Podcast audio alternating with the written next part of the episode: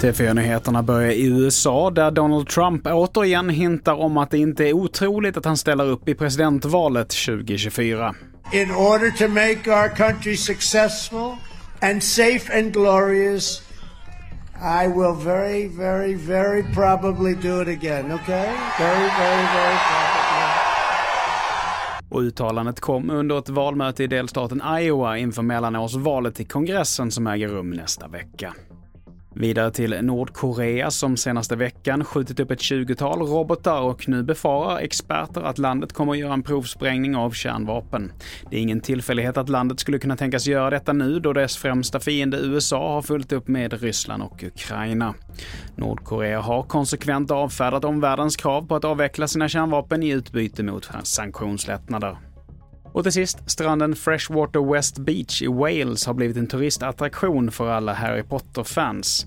Det är här som scenen när husalven Dobby dör filmades och nu har en lokal naturvårdsgrupp granskat effekterna på miljön av det ökade antalet besökare.